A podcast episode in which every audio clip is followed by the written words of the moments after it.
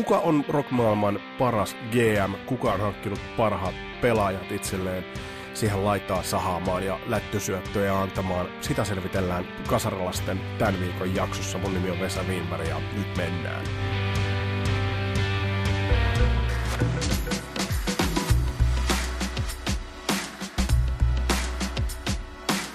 Jes, ääni on edelleen kuin pääsikunnan porras käytävä, mutta on niin paljon sanottavaa ja mehukkaita jaksoja tulossa, että en jaksa pitää turpaani kiinni, joten on pakko länkyttää ja puhua aiheesta, josta mä oon itse asiassa halunnut jo hyvän aikaa puhua, nimittäin siitä, että kuka on Rockskenen paras GM, General Manager, hankkimaan niitä soittajia bändinsä ja rakentamaan suuruuttaan sen varaan. Mennään itse asiaan, kyllä se on ihan ehdottomasti pimeyden ruhtinas Ozzy Osbourne joka on, on soolouralle 80-luvun alussa, alusta, tai siitä, sen, sinne lähdettyään onnistunut hankkimaan kaikista olennaisimmat aisaparit itselle. Jos tarkastellaan hieman sitä, että mikä on soloartistin asema siinä vaiheessa, kun sä irtaannut siitä emobändistä, jonka parissa sä oot tullut itse tunnetuksi, niin totta kai se wingman, varsinkin jos sä oot vokalisti, niin se wingman on olennaisin hankinta. Ensimmäiseksi hankitaan se kitaristi, jonka varaan voidaan alkaa rakentaa sitä uutta karjääriä. Ja tässä kohtaa on ehkä Osi Osborne pakko nostaa esille, koska ää, Osi, vaikka millainen huurupää onkin ja, ja Sekoboltsia taitaa tällä hetkellä olla erittäin huonossa hapessa kaiken lisäksi Jemien vaan sinne Ossille, niin, niin on onnistunut hankkimaan loistavia soittajia. Otetaan nyt kuitenkin se asetelma, että mistä osi lähti 80-luvun alussa solauralleen. Huurunen 70-luku takana, Black Sabbathin riveissä tullut tunnetuksi, ja sitten pitäisi lähteä solauralla. Ei varmasti ole helppo asetelma. Tässähän kohtaa kaikki todennäköisyydet varmasti olivat sen puolesta, että osista ei tulla kuulemaan mitään, ja Johnny Iommi ja kumppanit hankkivat uuden vokalistin, ja, ja bändi lähtee sitten maata kiertävälle radalle. No totta kai, eihän esimerkiksi kun Ronnie James Dio, vaikka nyt vähän yliarvostettu vokalisti muuten onkin, niin, niin ei ollut huono hankinta, mutta kuka olisi arvannut, että Ossi rekrytoimalla nuoren lahjakkaan kitaristin, nimittäin Randy Rhodesin, ää, räjäytti pankin. Taas mä muuten käytän sanotaan räjäytti pankin. Aina kun mä sen sanon, niin heittäkää semmonen bitch lap. Loistava rekry. Aivan loistava. Äh, Randy Rhodeshan oli soittanut muun muassa Quiet Riotissa, josta sitten siirtyi Ossin, Ossin riveihin, mutta, mutta se, että tuossa niinku kemiat natsasivat niin täydellisen hyvin, eli nämä levyt, jotka Ossi teki Randy Rhodesin kanssa, äh, rakentuvat paitsi Osin karisman ja sen hulluuden – mutta myös ton Randin aivan kiistattoman pieteetin ja sen nerouden, musiikillisen nerouden, loistavan laulunkirjoitustaidon. ja ennen kaikkea toi soitanta, joka, joka tuli haastamaan itsensä Eddie Van Halenin siihen aikaan, kun, kun ähm, ajatellaan, että Eddie Van Halen tuli siellä 70-luvun lopussa esille, ää, niin mitä tapahtuu? Ossi, vanha huurupää, hommaa Randy Rohan nyt on pakko ottaa Eruption liukuun tähän. Oliko mä vihjaamassa, että joku haastaa Eddien aseman? Oot ollut, he, pala ihan hetki, ihan hetki.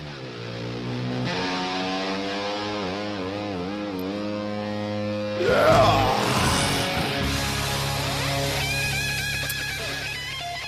Vakavasti. Uh, siis tilannehan oli se, että Eddie Van Halen oli, oli 70-luvun lopulta saakka mullistanut modernia rock-kitaran soittoa. Äh, ihan kiistatta. E, sitä ei kukaan pysty kieltämään. Mutta mitä tapahtui sitten 80-luvun alussa, niin, niin Osi ö, ottaa nimettömän Randy Rhodesin nuoren kitaristin, tekee levyn Blizzard of Oz. Ja levy, joka löysi tiensä sekä musakriitikoiden että myös fanien kesku, keskuisuuteen, varsinkin siellä kasarilaisten arvottamilla ja arvostamilla jenkkimarkkinoilla toi levy oli todella kova. Jos sitä nyt ajatellaan tuota levyä biisivalikoimassa puolesta, niin joku Crazy Train yksin ekalle soololevylle ladataan tiskiin klassikoksi jäänyt levy, tai Mr. Crowley soolo, joka on um, Olympos-vuoren kokoinen soolo, soolo, jota kaikki kitaristit uh, halajavat ja opettelevat, ja sitten kun saavat sen haltuun, niin se on niin kuin ikään kuin varmaan se joku kärkikynä tai, tai joku semmoinen tuo urheilupuolet hankit vertauskuvaa haettuna. Eli, eli siis tämä osoitti sen, että se, se oli todella kova hankinta. Harmi vaan, että kohtalo puuttui peliin, kaksi levyä, huhuthan kertovat, että Randy olisi jättänyt bändin, olisi jättänyt osin, ja, ja oliko näin, että Randilla oli ambitioita klassisen musiikin riveihin. Onhan tästäkin ollut huhuja, että Quiet Riot, Kevin Dubrow ja kumppanit olisivat kenties haaveilleet Randin saamisesta bändiin, mutta tätä me ei nyt ikinä tiedetä. Yksi lentoonnettomuus muutti kaiken. Ja, ja vei Randy Rhodesin sekä meiltä että varsinkin osilta. Mutta tästä eteenpäin totta kai tapahtui paljon traagisia asioita niin Osi Osbornin elämässä kuin, kuin, kuin muutenkin päihteitä, holtitonta päihteiden käyttöä. Mutta sitten kun katsotaan, että, että tämä GM-rooli alkaa nyt tässä kohtaa korostua. Toki tässä nyt voidaan puhua, onko se Ossi vai onko se naispuolinen Gene Simmons eli Sharon Osbourne, hänen vaimonsa, joka on siellä takana tehnyt näitä rekrytointeja. Mutta monesti jää unholaan se, että miten äärimmäisen loistavan kitaristin Osi löysi tohon väliin. Ja mua harmittaa se, että Jake E. Lee on jäänyt vähän niin kuin varjoon, kun puhutaan näistä suurista osin kitaristeista. Nimittäin Jake E. Lee, joka tuli Bark at the Moon-levylle, ja ensimmäisen kerran muuten Jake E. Lee taidetaan nähdä The Us-festivaalin 83 legendaarisella keikalla. Niin um, teknisesti loistava valkoisella charvelilla kaveri veteli hyvä tyyli, tyylillisesti loistava soittaja. Bark the Moonin alkuriffi, niin osi viltävää laulua ennen sieltä tulee toi hyvin e- eestä lähtevä toi äh, Jake Lee riffi, niin, niin loistava kitaristi äh, visuaalisesti. Ja siinä olisi ollut aineksia ehdottomasti pidemmäksikin naimakaupaksi ja avio, musiikin lisäksi avioliitoksi, mutta ehkä osio oli nyt siinä kohtaa vaan pikkasen turhan sekasin, mutta loistava hankinta.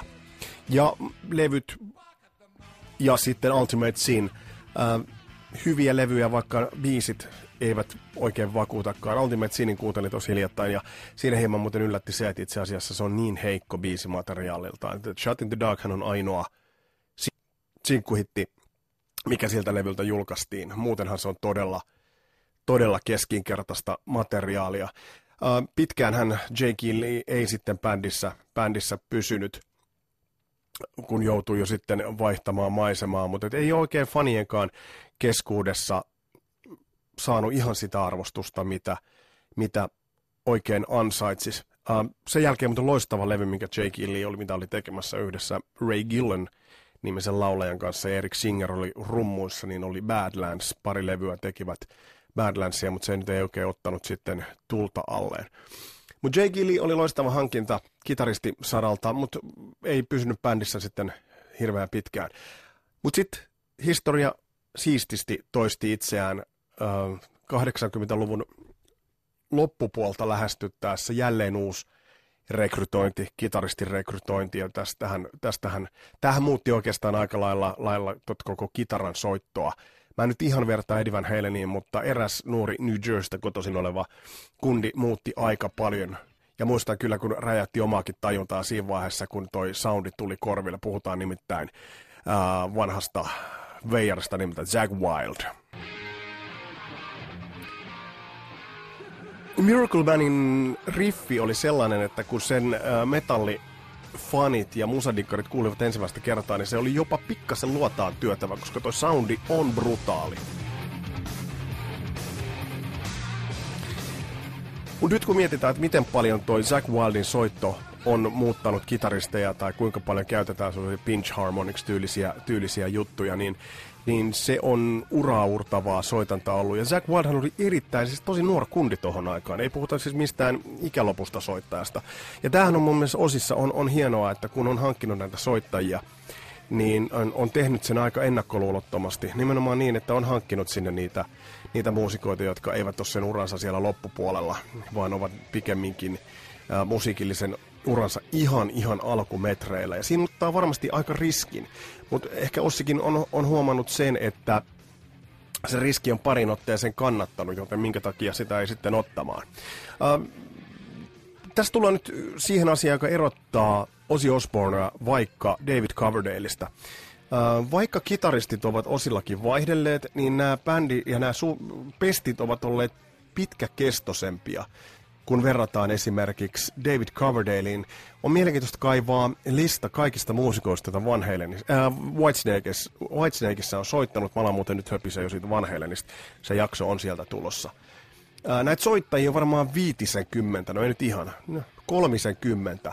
Loistavia soittajia. John Sykesin kohtalo edelleen niin kuin mietityttää, minkä takia ei saanut bändissä jatkaa pidemmälle Sliditinin jälkeen. Miksei kasin, taisi olla tekemässä 87, mutta ei, ei niin kuin siitä vakiinnuttanut asemaansa, vaikka kirjoitti loistavia biisejä. Adrian Vanderberg, surullisen hahmon kitaristi, hahmo, kaveri, joka lainausmerkissä loukkasi kätensä, kun Steve Vai tuli bändiin koristelemaan Slip of the Tongue-levyn kuin joulukuusi ja pilasi siitä ja pieksi viimeisenkin niin kuin merkin sitä Whitesnake-soundia pois. Adrian Vanderberg feidattiin vaan taustalle. Vivian Campbell, irlantilaiskitaristi, joka eh, muun muassa oli Holy Diverilla, Lastin Lineilla Dion kanssa, tuli piipahtamaan lyhyelle stintille.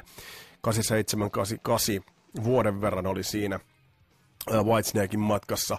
Uh, Steve Vai ei puhuta siitä sen enempää. Warren DeMartini, rat-kitaristi, 94. Mä näin tuon muuten kulttuuritalolla aikoinaan Whitesnake, missä oli Warren DeMartini kitaristina ja sitten Doug Aldrich, loistava kitaristi. Oikeastaan toi on, on jättänyt Whitesnakeissa tehnyt aika suuren vaikutuksen.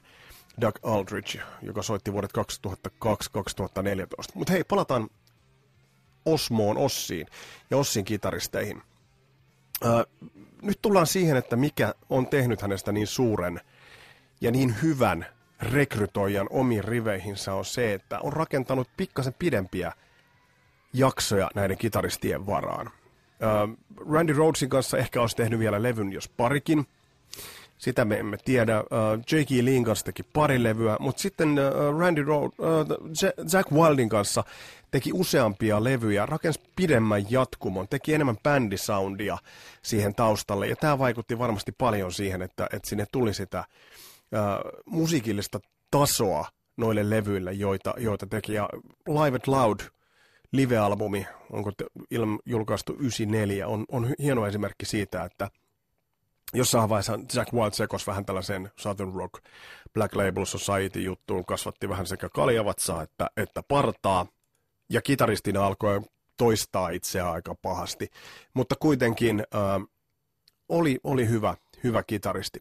Näiden kahden, kahden taustat, jos sellaisia nostoja osilta, että ketä osia on hankkinut sinne, niin hankitaan, niin yksi semmoinen kovaan paikkaan joutunut kitaristi on Night Rangerissa äh, 70-80-luvulla soittanut Brad Gillis, joka tuli viikko, kelatkaa, viikko sen jälkeen, kun Randy Rhodes oli tapaturmaisesti kuollut, tuli soittamaan livekeikkoja, ja siitä sitten tehtiin Speak of the Devil live-albumi.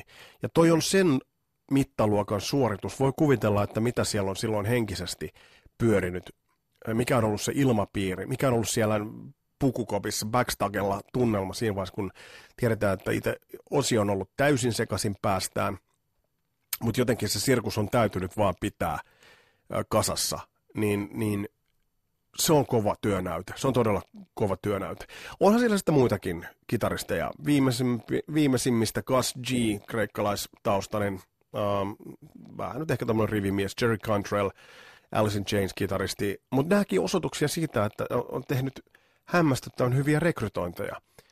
Jos mä nyt laitan oman uh, rankingini Ossin kitaristeista, niin tulkoon se tässä.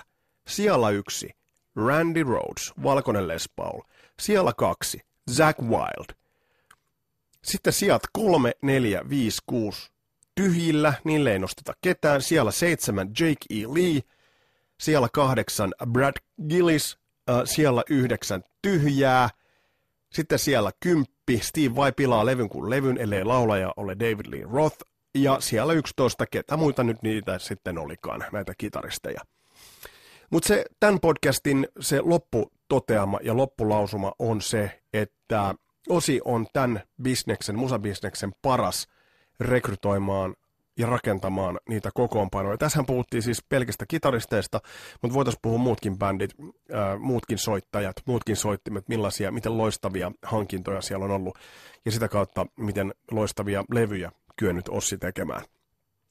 Tällä ei yhtään Whitesnakea, mutta Mr. Coverdale on ollut vähän ronkelimpi ja se on sitten näkynyt siellä, että siellä on mennyt kuin hollituvassa väkeä ja pysyvyyttä ei ole tullut. Tässä oli tämänkertainen Kasarilapset podcast. Vähän fiilisteltiin Ossin kitaristeja. Suuri vanheilen jakso on tuloillaan ja myös Iron Maidenista on tulossa asia, joten pysykää hollilla. Ei mitään, palataan astialle. Tämä oli Kasarilapset. Mun nimi on Vesa Winberg ja mukavaa, että olit kuulolla. Moro!